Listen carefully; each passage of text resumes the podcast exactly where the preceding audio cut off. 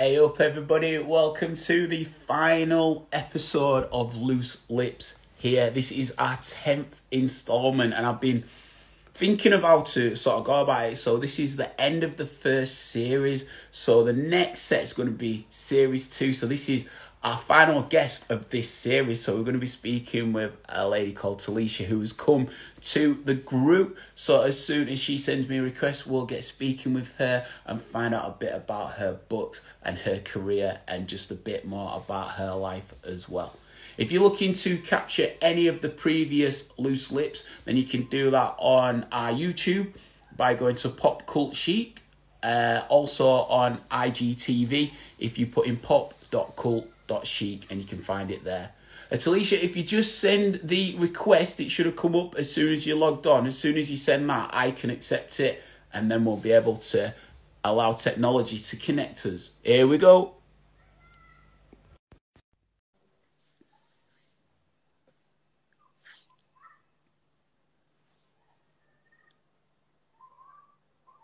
Hello, how are you? Hi, I'm fine, thank you. How are you? I'm very well. I'm very well. Thank you. Thank you for agreeing to do this. I, I really wanted to reach out because I had a little, I had a little nosy on your uh, profile. I was like, you seem properly cool. I'm definitely wanting to chat with you on this. I'm flattered. nah, honestly, it's sick. So I think should we start off with the uh, mentoring that you do? Because I, I, didn't realize that, and I think that's such a, an amazing thing to be able to to combine both worlds of your own career, but also still have an eye out to help nurture other other groups as well through. So, do you want to uh, start by telling us a bit more about that? Of course. So um, last year I graduated as a career coach.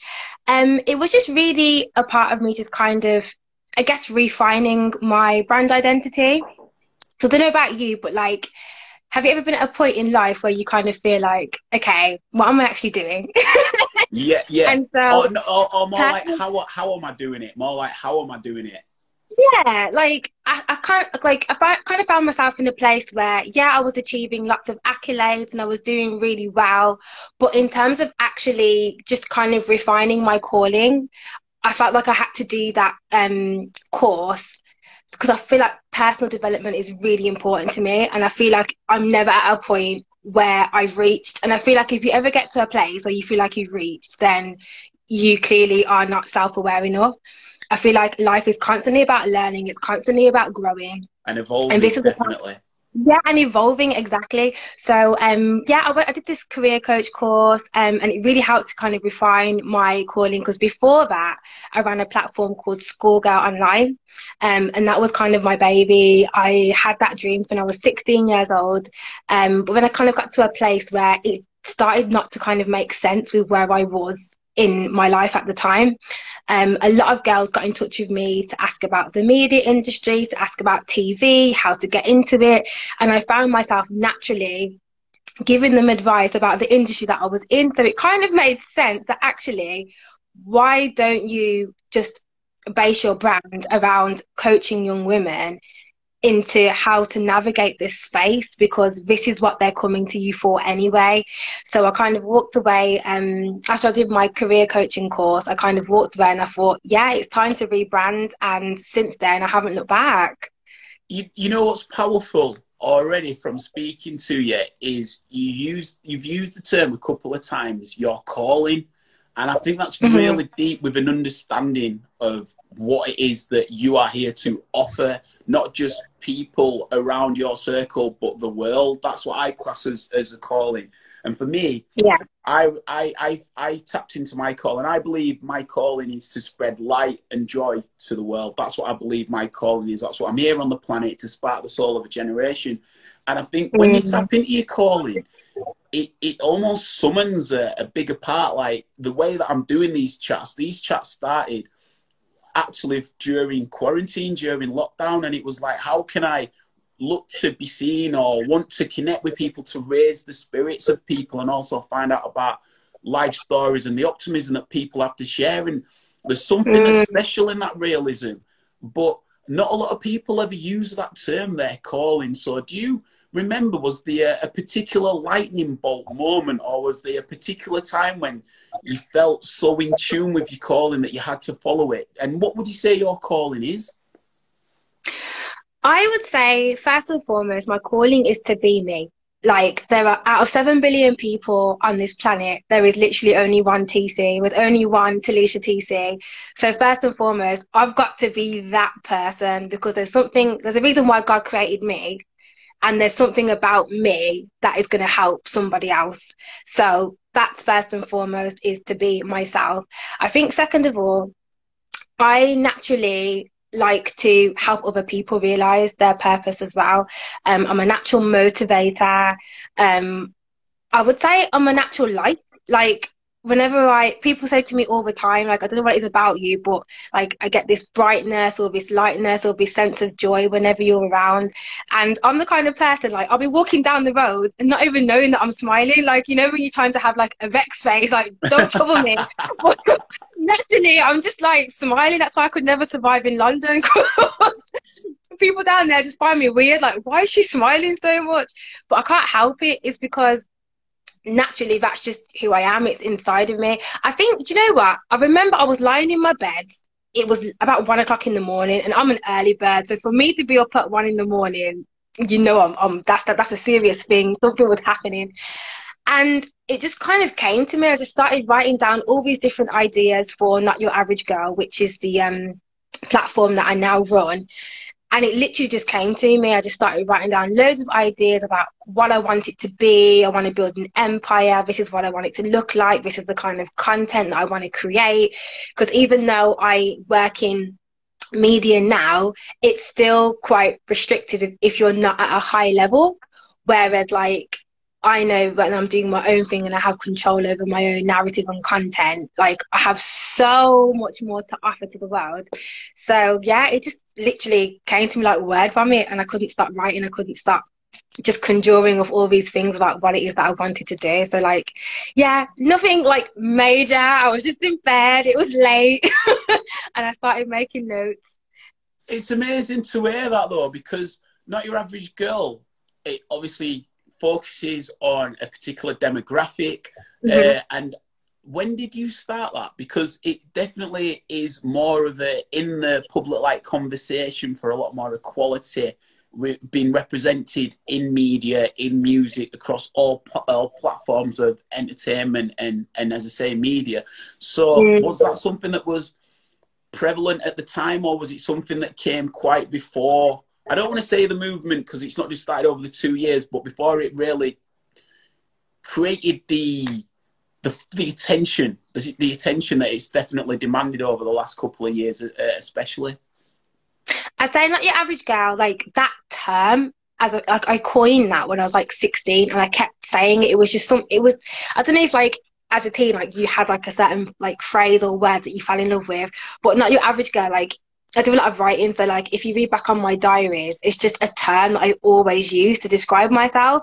I always knew that I was different, not in terms of being better than everybody else, but in terms of just that was my USP.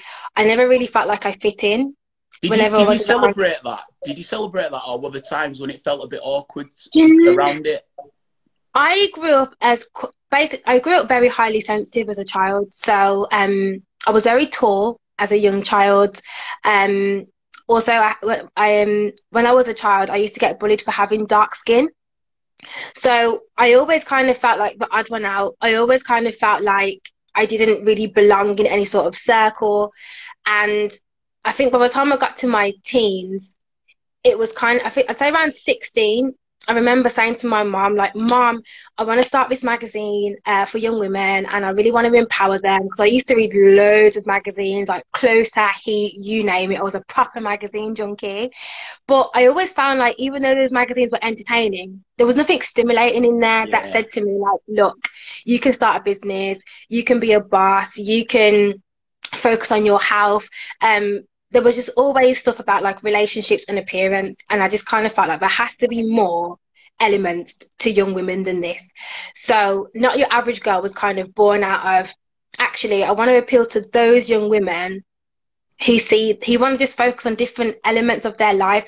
I'm not saying that beauty and fashion is not important. Of course it is. We all want to look nice, we all want to feel great. However, life is about balance. Your wellness needs to be in check spirituality needs to be in check mindset needs to be in check you know what i mean? So i feel like balance was the way of saying i'm not your average girl. There's different assets and elements to me.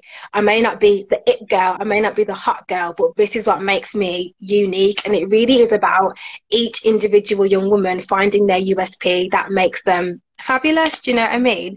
And um, so i've kind of just really locked on to that phrase.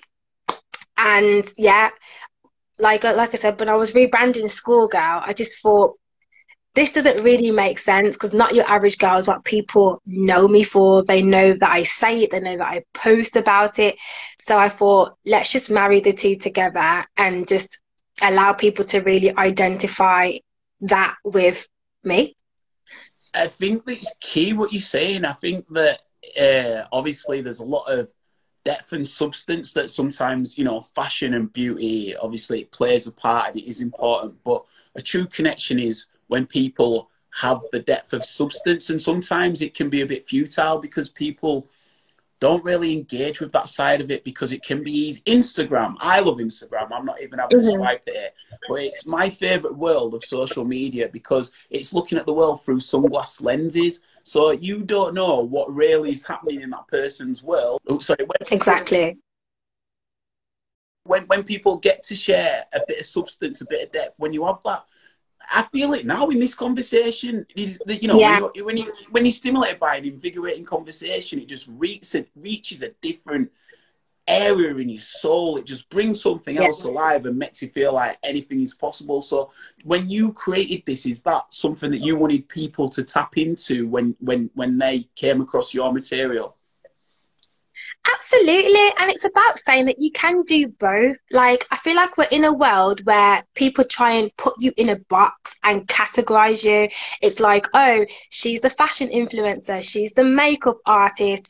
She's smart, but she's not pretty. Like, you can be both. If you want to be the sexy career girl, the sexy businesswoman, you can be both. You don't have to be one or the other. Like people assume that just because say you're a woman in a position of leadership um, you have to kind of be an itch or you have to wear uh, a suit or look less feminine to kind of match up with men in that particular level. And it's like, no, I can be sexy. I can still be a leader. I can still be intelligent. Like I can be all, I can, I can be all. Like I don't have to choose one or be categorized. And I think there are influencers out there um, like for example, Patricia Bright, I think she's a great example of someone who is a great businesswoman. She's also good at fashion. She's also good at beauty, and she has just really cleverly shown that you don't have to be one or the other. And I think that's what it's about: allowing people to realize, like, stop trying to make people force you into a box. Do you find when people reach out to you, are they reaching out more? Complimentary of what you're putting out, or are they reaching out with more questions about themselves, which you feel because you saw of because you're interested in learning more and becoming secure and true to who you are that you're able to then find answers that then again shine a light on other people? Like how do you manage the material that you come up with to still be engaging with people who who are still seeking that that that, that security in themselves I think it's trial and error. Like you're never going to be able to cater to everybody, but I feel like rather than approach it from a perspective of trying to cater to the masses, you put out what it so I see it from the perspective of what did I need when I was coming into TV? What support was I missing? And I know if I was missing that support, then someone else is definitely going to be missing that support. So I'm basically giving out everything that I didn't have or I feel I didn't have mixed in with some of the questions or some of the things that other young women have reached out to me for because I might think, oh, there's a gap that I didn't think of. So it's it's kind of creating balance. There's a little bit of filling in the gaps of what I didn't have mixed with what they actually need now. would you say are you wanting to be a role model or is it something that you're creating? And if you are viewed as a role model it's a it, you you accept it? Or is there a pressure on being a role model? Or do you want to be seen as as you know when you were coming through and that person wasn't there if you're trying to fill that that void essentially are you trying to be a role model because i do think there's a lot of pressure on that title do you know what i think a role model is not necessarily something you want to be. It's you. You are. You either are or you're not. People either look up to you or they don't. Um, and I'm gonna be honest. My, I would love to think that you know people can draw some form of inspiration from me. Um, but if they don't, that's not my business. Like, I'm just gonna get on with my life because I just feel like with this pressure on yourself to try and be whatever it is, whether it's a role model or an influencer or whatever the title may be, like just live your life. And if you're living your life in the in the best way that you know how, people will naturally gravitate to you anyway. You know, when Martin Luther King or or Malcolm X or whoever was just fighting their cause I don't think their main concern is, oh, I, I hope I inspire people. They will just do what they've got to do. And through that, through their cause, through their fight, they were able to create a natural following. And that's what I want to do. I hope that just by living my purpose, I create an organic and authentic following or community. I'd rather call it a community that just naturally gravitates to me anyway. You know? I respect that. I respect that. And the reason I ask is that sometimes it can put unburdened pressure and it can sometimes sway people further down the line when it comes mm-hmm. to decision making in maybe career roles or opportunities that are presented and sometimes it might be right for you but you might be thinking is this what but i love the fact the answer that you've given you know you, you're not doing it to be seen as a role model you're doing it because mm-hmm. it's who you are it's the authenticity of what you're about and through that it is a true saying. It's like you lead by example, not by what you say. It's exactly. not just following. So I, I, definitely respect that. I've um, found myself in various uh, job opportunity roles. So, you know, I do stand up comedy, I present a DJ and XYZ. But prior to that, you know, I was living the two worlds of, well, this is just an aspiration. So I need an office mm-hmm. job and going down that path. And one thing that always stood out to me and one thing that is really prevalent in my stand-up comedy. You know, I've been raised by a single mother, and the like the strong women that have been in my life that have helped build the backbone that I have to be the man that I am today. And I always put that on wax and give the the credit where it's deserved. And I always look to try portray that in my comedy and my material to know through humor, but the strength of what I've received through my life. Mm. But one one area where I always felt that there was a, a discrepancy between uh, the male work world and the female work world is that if a young lad with a bit of chat, charisma came through, the older heads would bring him through and say, he's got something about him, you know, he's not a threat, we're going to bring him through. And when it was split the other side and not stereotyping, but when it was put with the, the, the side of the females, it was more like she's a rival, we've got to hold her back. Or the, mm. have you have you seen that, or is it again? Is it something that's changing across the spectrum? I mean, that's my own. That's only my opinion. You know, it might not be accurate to everybody else's, but I definitely felt like there was a lot more standoffish nature Whereas now it does seem like there's a bit more of a collective, a bit more of a sisterhood. So, has there, from your own experience, been a lot more support from peers within your industry? I would say, personally, from my experience in TV, there's not a lot of brown girls who look like me. That's just point blank, point blank. Period. Like, let's not beat around the bush about it. Um, particularly in presenting, TV presenting, there are not there may be a lot in, I'd say, America, but particularly in the UK, there's not a lot of prominent TV presenters that you kind of see on those mainstream TV shows who look like me. So, yeah, there can be a bit of tokenism in terms of you kind of feeling like the only one representing for everybody. Um, so yeah, there's definitely um, there's a lot of work to do around that in terms of pulling a lot more uh, diverse talent through. Um, but in terms of like sisterhood, um, I have personally found my own sisterhood working in the TV industry. Um, and there are, there are not loads, but there are a lot more, um, melanin sisters like myself than you think. And we do support each other. I've got a lovely set of industry sisters. Um, we call ourselves Sister FM. And honestly, these girls work across news. Some of them are producers, directors, uh, production coordinators, uh, script editors. Like there's an array of different job titles that we all hold, and we really do hold each other down. And honestly, if it wasn't for having that tight knit niche community, I think half of the time I probably just lost my mind in TV because I was saying to my parents the other day, like I am like one of the first people in my family to be in corporate. So we don't have a template to follow. Mm. We are mm. literally trying to figure this ish out as we go along. You know, there's there's nothing that my parents could have told me that have that could have warned me for corporate. I've had to learn everything just by trial and error. I've had to learn what microaggressions are, what passive aggressiveness is. I've had to learn so much, and I was just like, well, I didn't know more me. but it's been an interesting journey, and one thing I can say, it's made me a lot more thick-skinned. Oh my gosh, the TC who people know now, I would say five years ago when I first came into this industry, that was not me. I used to literally, if someone even said boo to me at work, I'd just be crying. I'd be in the toilet crying out my little eyes. Whereas now, I know how to stand my ground. I know how to politely but firmly say, don't speak to me like that.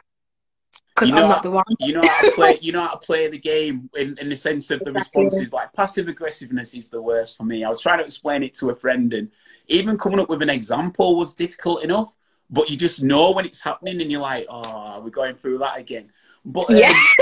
is it is it something where you, you got a thick skin, but you still remain with an open heart? Because you definitely seem a good optimist here. You have to just kind of take things, you know, you have to. I think working in TV has definitely made me more open minded. It's allowed me to work with different types of people, uh, experience different characters. Um, and you really kind of just have to take people at face value until you know yeah. they they prove you otherwise. um, because not everyone is the same, and there's been some phenomenal people who have been key gatekeepers in just opening the door for my next um, career opportunity. Um, you know, I worked with an amazing um, guy, um, and he actually recommended me for um, a promotion.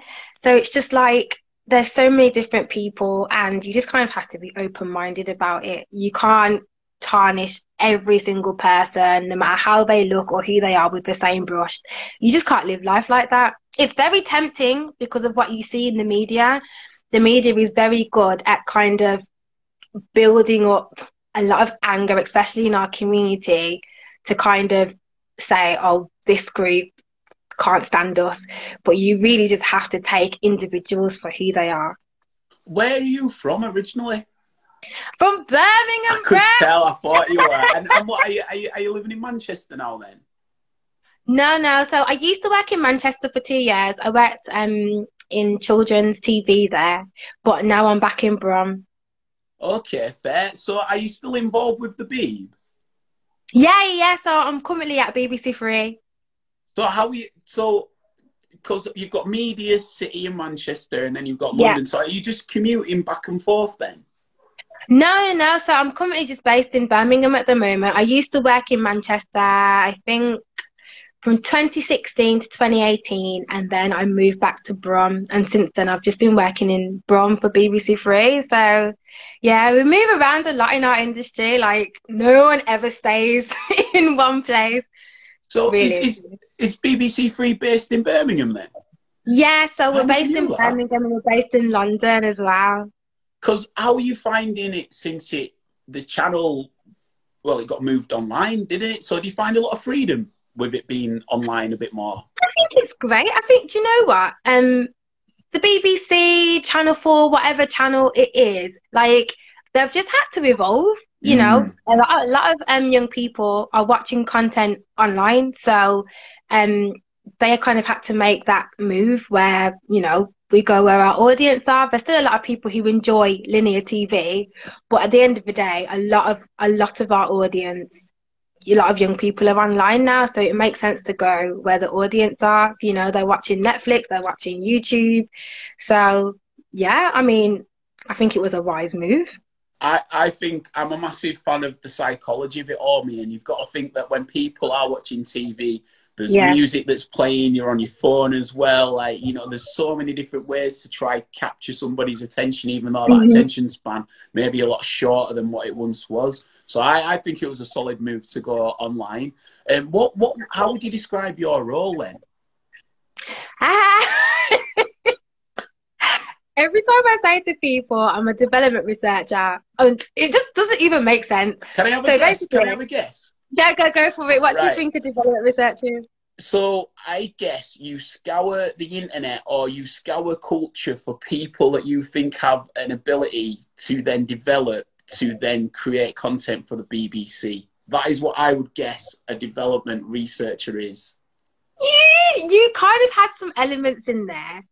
So basically, my job is to come up with TV show ideas and online content ideas for BBC Three. That's the best Yeah. job ever.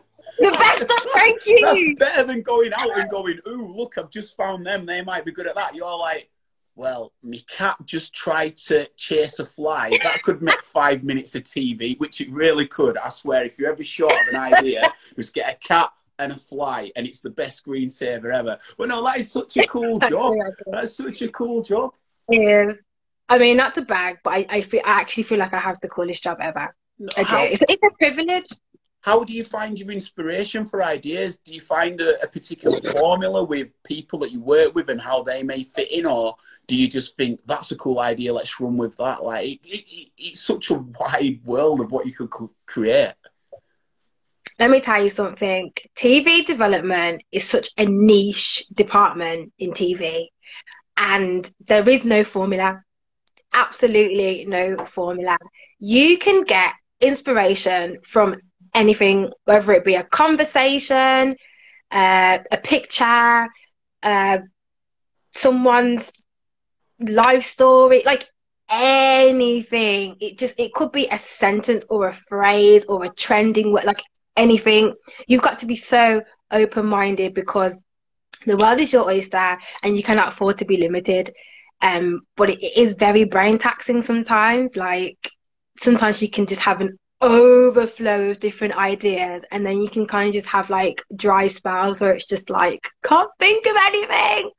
So yeah. Do you try keep topical with certain stuff, or is that quite a, dangerous, not dangerous, but um, a, a more reserved road to go down because that could dry up, and then you're like, okay, what do we do now? growth. I think you have to.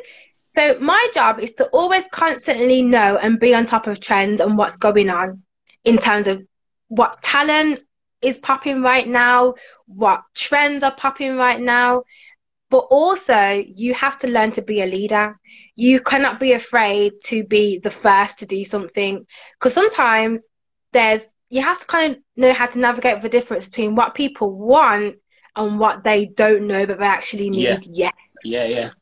Like, have you ever watched something and you've been like, I wasn't actually looking for this, but I find it thoroughly entertaining. Can I tell you who it is, right? On Instagram, the person who brings me the most joy is this Asian gentleman called U, U, USP or something like that. It's U E S P and then loads of eyes.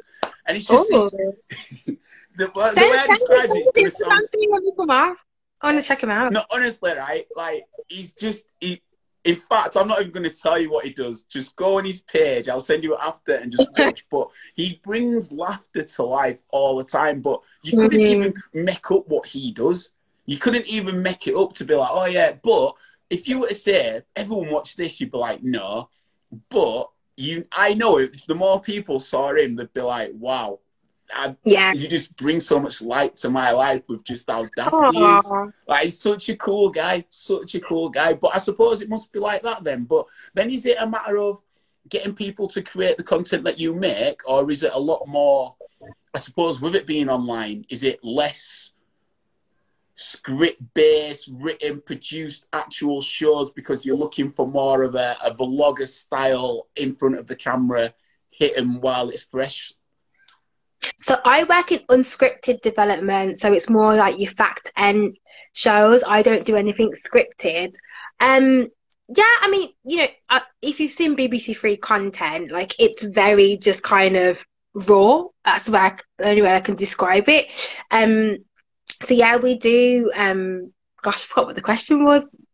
I'm, Just- I'm, I'm just how- talking and how- thinking, am I even making sense? No, I did go on on a long tangent, but that's what that's my thing. I might as well be No, called Ben it's okay. Tangent, not Ben Random. But no, it was how you get people that create, uh, how you find people that deliver the content for you. Like, is it more? Oh. Yeah, yeah. So yeah, the, the the content, a lot of the content that we create is in house, and then we also have um, independent companies, um, and in, indies are all over the UK, and some and like they will make content um, for BBC as well. So it's it's both. You know, when um, I think of BBC Three and I think of the Mighty Boosh, I think of people just do nothing. I think of you know like the shows that have been Classic. you know what I'm saying? Like incredible shows, but now that the main TV shows sort of not there, I don't know if they're like when I go on iPlayer, it never really breaks down if it's BBC Three or BBC One or anything like that when I'm looking at particular shows. So are you able to reach out to any of them? Are you able to reach out to like MC Grindah and be like, "Here, mate, do you want to like do a commentary over this cat catching this fly?" Like, you know, do you know what I mean? Like, how, how are Um, you able to to draw in from uh, existing people that have been on BBC Three? Not me personally. I mean, I mean, we have like obviously casting producers and talent people that have more close contact with those people. My area is strictly development. It might go into production, so you know, being on shoot, being on location, but in terms of like that talent, though I don't have access to them. So Could that be difficult though? Coming up with an idea and then passing it mm-hmm. over to somebody that completely runs with it. Like, do you have to be I get so? all the Yeah, time. you must like. Do you have to be so specific with the notes that you give? But then you, you clearly like. Do you not even get a sign off on it? Like, say, like you've given them an idea, but they're running with it, and then does it come back to you and you're like, it's what I wanted, or no, I want to tweak it, or do they just take your idea and just embellish it how they want? If you work in development, you cannot be precious about anything. Like development is literally you create an idea, you come up with it, and you literally hand it over. Wow. You can give you can give obviously your opinions and your feedback on like if the idea goes out. Like you can give your insight into how you think it can be improved or what can make it better. But yeah, you literally just hand it over, but you can't be precious about it. You really can't be. It's not how it works. with you being a presenter, do you ever try uh, come up with concepts that have you involved in the project? So then you're a bit more gun ho with how it's going to operate because you're actually in the project.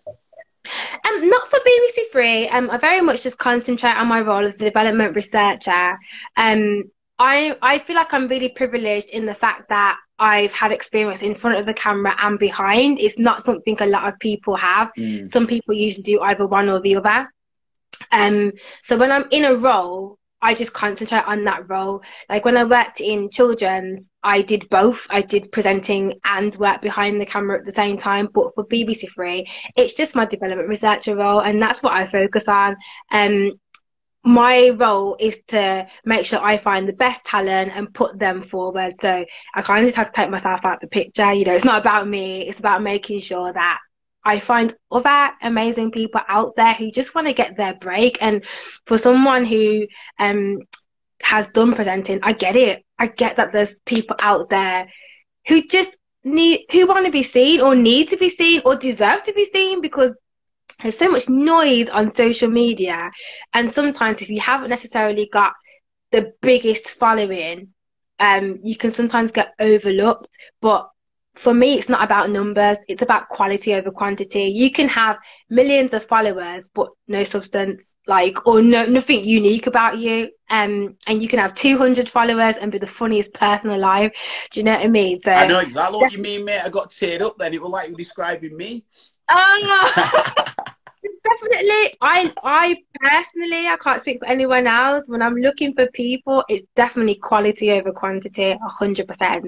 Do you find then when you were doing your, and I respect that, and I agree, it is quality. I think like a lot of people look at a quick hit, and it's mm-hmm. not about that, man. Like I, I, I I sometimes get frustrated or despondent's a better word. I, I, don't think frustration's good in any creative form to sort of like digest that energy, but despondent mm-hmm. in how people who maybe excel in a in a way that is akin to getting likes. Basically, they're in a format. They might be on a reality TV show, doing something like that, and then they step in a presenting world, and they're not a natural presenter. They're not giving the skills of a presenter, but they're taking up the position of a presenter because they have that popularity. And mm-hmm. it can it can get a bit despondent and a bit discouraging. But I, I think I'm like you, really. Like I know why I'm in this game. I know what I want to offer, and like it ain't. I you know again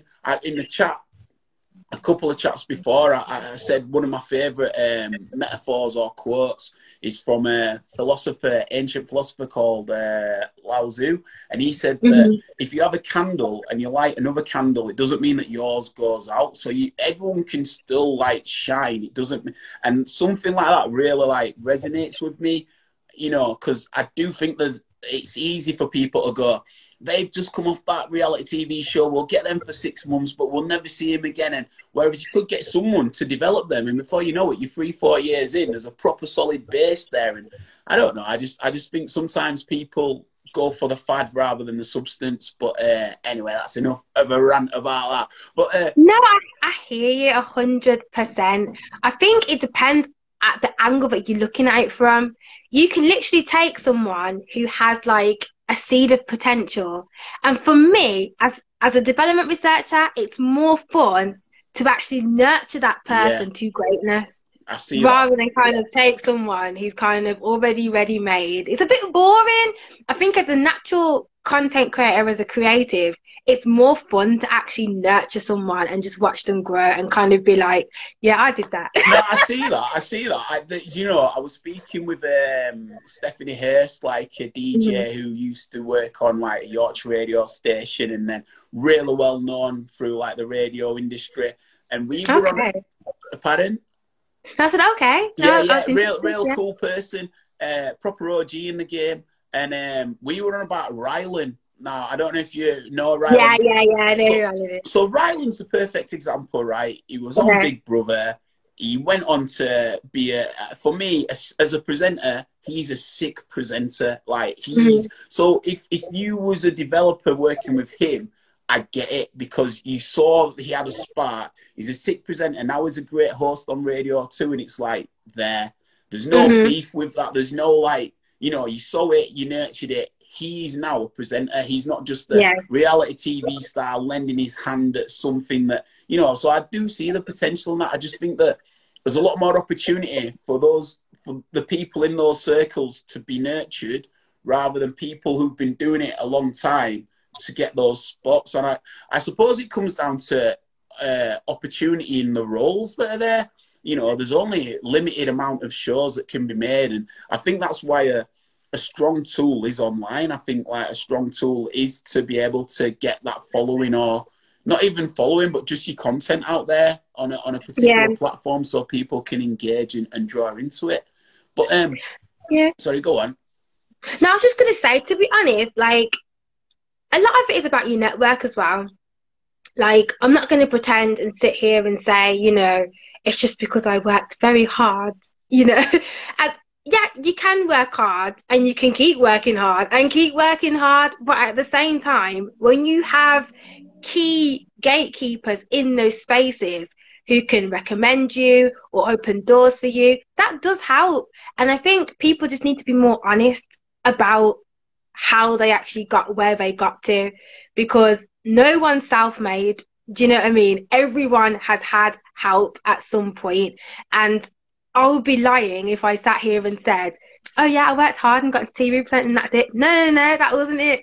I spoke to someone, he spoke to someone, he spoke to someone, plus working hard. I Do you know respect what I mean? that. I respect that.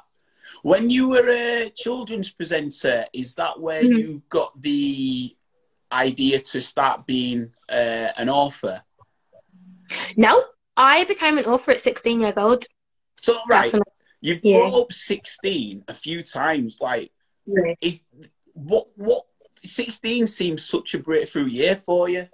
Like 16, honestly, it does. It does. You mentioned speaking with your parents about it at 16. You mentioned a few other things at 16 when you knew about switching your brand from your other one. Like 16 was properly like Adele's got her titles of like years. Yeah. Like 16's yours. If you ever do a, a, a, your own like autobiography, 16's yours. But that is a it- really good idea. what was it about 16? What was it? Because for me, I think that's a really early age to sort of like be tuned in, but I get why you're obviously progressing like you are for, for doing it at that age.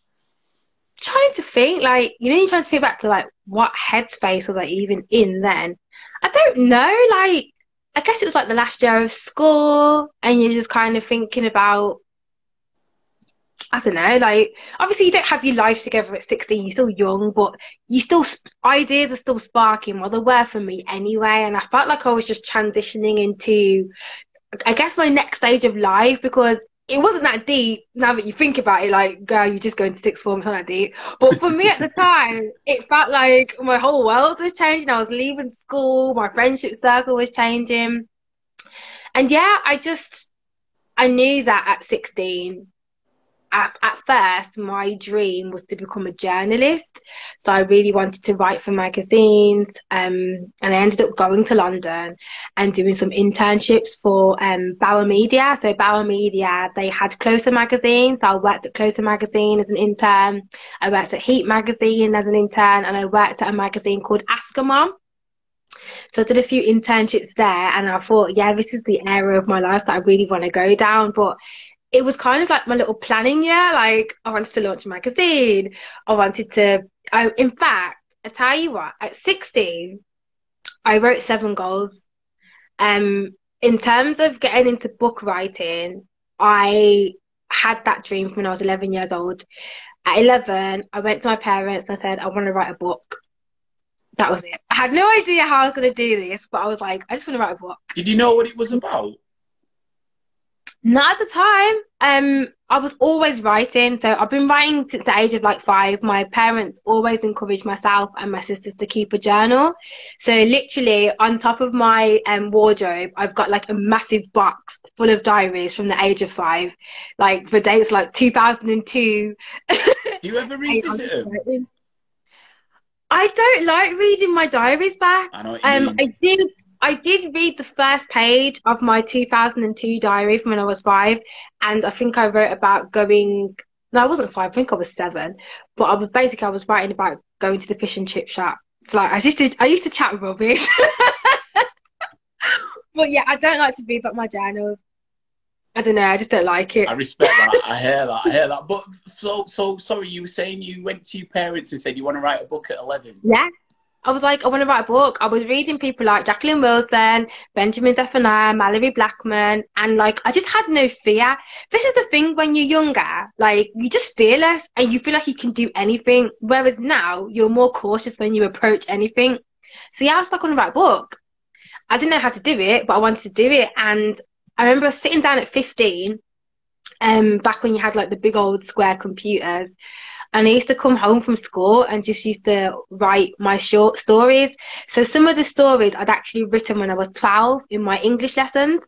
So I just took some of those stories and I developed them even further into actually longer short stories. Um, so yeah, I just started writing it at 15 and then by 16 I was a published author. I think I wrote the book all in all in about nine to 10 months. How did So, you yeah. go through the process of writing it to then get it published? Because these are all like crazy things to be achieving.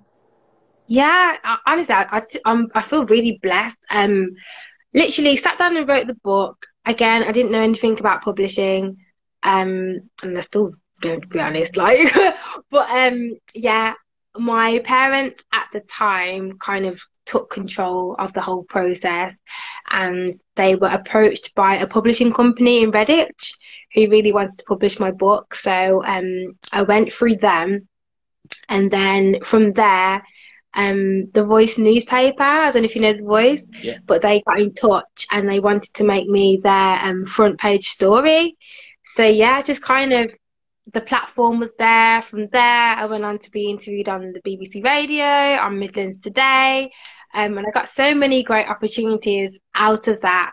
Um, and then last year, I decided to republish it because so many people were asking me about it because it had been discontinued. So I was just like, you know what? Yeah, now is the time to re-release. And I wanted to switch up the narratives. So I made all the narratives in the book from a female narrative. Um, and I really wanted to kind of point out more diverse characters as well in the book. So it's got a different feel from the first one. Um, but oh my gosh, I cannot believe that because at, at, the time when I was 16, I wrote a letter to Benjamin Zephaniah. And I was just like, oh my gosh, like he's so inspiring, please read my book. And he wrote me back. And then fast forward 10 years, he came into the BBC for like a talk. And I saw him and I was like, I literally showed him a picture of the letter. I was like, remember me? Like, you wrote me a letter when I was 16. Um, and then, yeah, I kept in touch with him and um, I sent him a book, and he sent me a testimonial to say that he loved the book. And you have no idea how it feels to have the Benjamin, legendary Benjamin Zephaniah, to say that your book is dope. As far as I'm concerned, everyone else's opinion don't matter now. Get like, I, you could say my book is rubbish, but I could say, but Benjamin Zephaniah said it was great. So that's How it. you doing? It's sensational. it's sensational. It's like, I mean, is is is is this still a, a vocation and aspiration that you want to continue with the writing side? Absolutely. I love to write. Writing will never, ever, ever die in me. Like, even if I don't do anything else, I have to write. I feel like it's my way, especially like I said to you when I was a child, um, because I went through so much, I guess, I guess I went through an identity crisis in terms of not feeling like I was good enough the way I was because of how people used to attack me with words.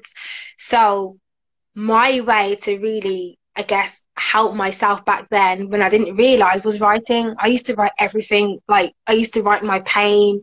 I used to write how I was feeling. I used to write about like, cause I was anxious. I was a very anxious child going to school thinking about going to school made me so anxious. Walking across the playground made me anxious. Like it was just a very anxious time of my life. And having my journal, like it was having my best friend. It was a way of me being able to express anything that I was feeling. So I can't, I cannot imagine you taking writing away from me.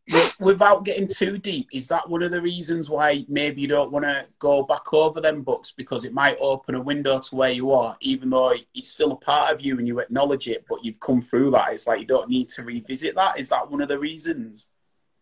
I think kind of. Um, like you said, I think when you that's such a good question. Honestly, like yeah, like sometimes you can you can move on, but you don't need to revisit. Yeah. To be reminded. So and you know what? Maybe I will get to the stage one day where I'm just like, I can read this. But yeah, I think it would be hard for me looking back now to realize I was so young and to think, gosh, I felt like this at eight. Like, that's quite emotional. Do you know what I mean? So yeah, we'll leave that there for that. I respect that though, because one thing that's coming through is just the depth of maturity that you have, like not just in how you come across and how you're speaking, but the the what you've achieved. Like, do you mind me oh, asking how old you are? I'm 26. You know what I mean? like, it's it's crazy to think of what you've like accomplished so far Thank at you. a point. And even through hearing the hunger in, and appetite in your voice, I don't even think that you think that you've scratched the surface in where you want to get. Is just, do you see what I'm saying? Like, it's honestly, it's like enthralling to see where you actually want to take it and where you want to, Oh, where you want to so progress to. It is, it is, it's incredible. Um, would you like to let people know where they can find a bit more about the books that you've got, a bit more about what they're about? Because I know uh, the children's novel. Uh, one of the books actually I really wanted to give to one of my friends because he was speaking about you know like he's raised as a guy he's got an older sister but he's never really had a you know a young like female like um impact in his life. And now he's got a daughter and it's like you know he proper loves his daughter. But certain things that might be said in a in a in a school by kids or nurseries you know like you, well, you've just said you've experienced it. It's like he's always like, I don't know. He knows what to say to assure his daughter Yeah. it's his daughter. But you know, if Yeah. you've not been in that situation, sometimes if people have, there's more of a there's more of a reassurance of look, you know, someone's been through it and they can get so. Are the stories like related to that, or is the notions of stuff like that in in the books? Like, what what are they about? So there's seven short stories in it. Um, so for example, Snow Black, that was literally born out of a concept of me not seeing representation of princesses who look like me, you know, princesses with afro hair, who were dark skinned. You know, you never really read like narratives. It was always a single narrative of something else, but it certainly wasn't about, you know, a Jamaican princess with afro hair. Like you didn't hear about that. So I really wanted young girls to see, like, look, you're beautiful too. You can be a princess too. Like, it's okay. And then, like, you have other stories in there which touch on mental health. So there's a, there's a story called Trapped. And literally the entire story is about what goes on inside of the, the little girl's mind. But you don't actually realize that until the end. So it's the whole thing is about what is happening in her head. Like she talks about this thing coming to get her, um, it's kidnapping all her family. Like it's quite eerie, but it's literally allowing people to see that even though children are children, there's stuff There's- going on inside their minds. They're still There's stuff switched that you on. can nurture. They're still switched on. More There's- so switched on. They're more What so don't you switched on. think? Don't you think? There's always the, the, the saying that, you know, kids will be kids or they're just a child. No. But you know, it's, it's about not getting too like flippant about it. Like children go through some stuff that you don't even 100%. realize.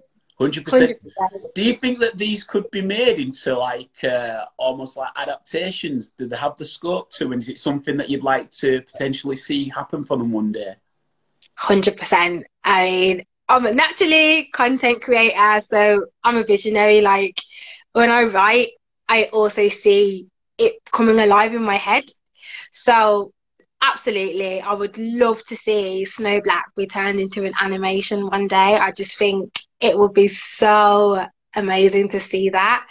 Um, yeah, and I think just putting these narratives out there I'm hoping it can really help resonate with young girls. I've had so many parents like send me little clips of their daughters reading the book, and honestly, it melts my little heart because I just think I didn't have stories like this when I was little. So it just makes me really happy to know that actually it's helping young girls just enjoy reading and enjoy seeing themselves while they're reading. That's fun. I think that brings us nicely to the end. Uh, so thank you for your time. And I think as a nice roundup off the back of what you're just saying, if you just want to remind people about Not Your Average Girl and where people can find out a bit more about yourself as well. Yeah, so if you would like to get if I, uh, get your hands on my book, Snow Black was over Master of the Short Stories, um, it's available on Amazon.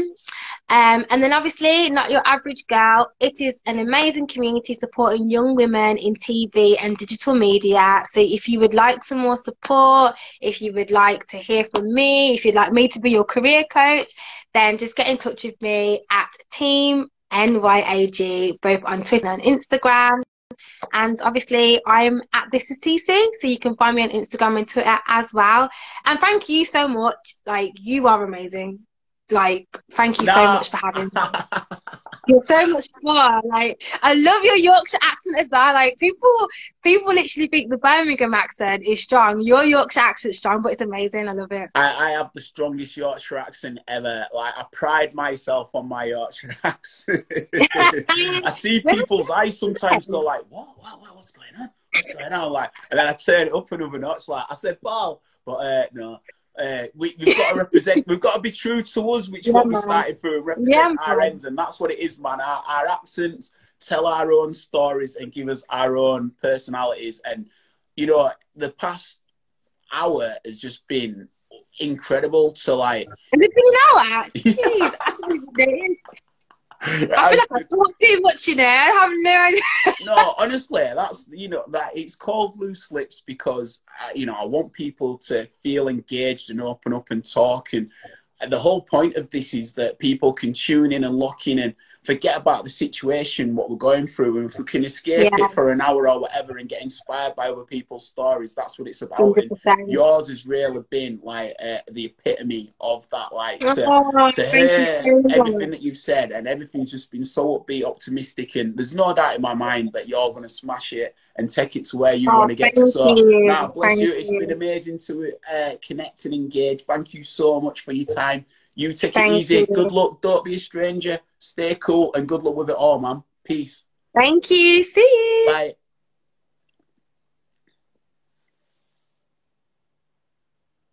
There we are, Talisha there coming through with the absolute fire of facts, man. Just wow.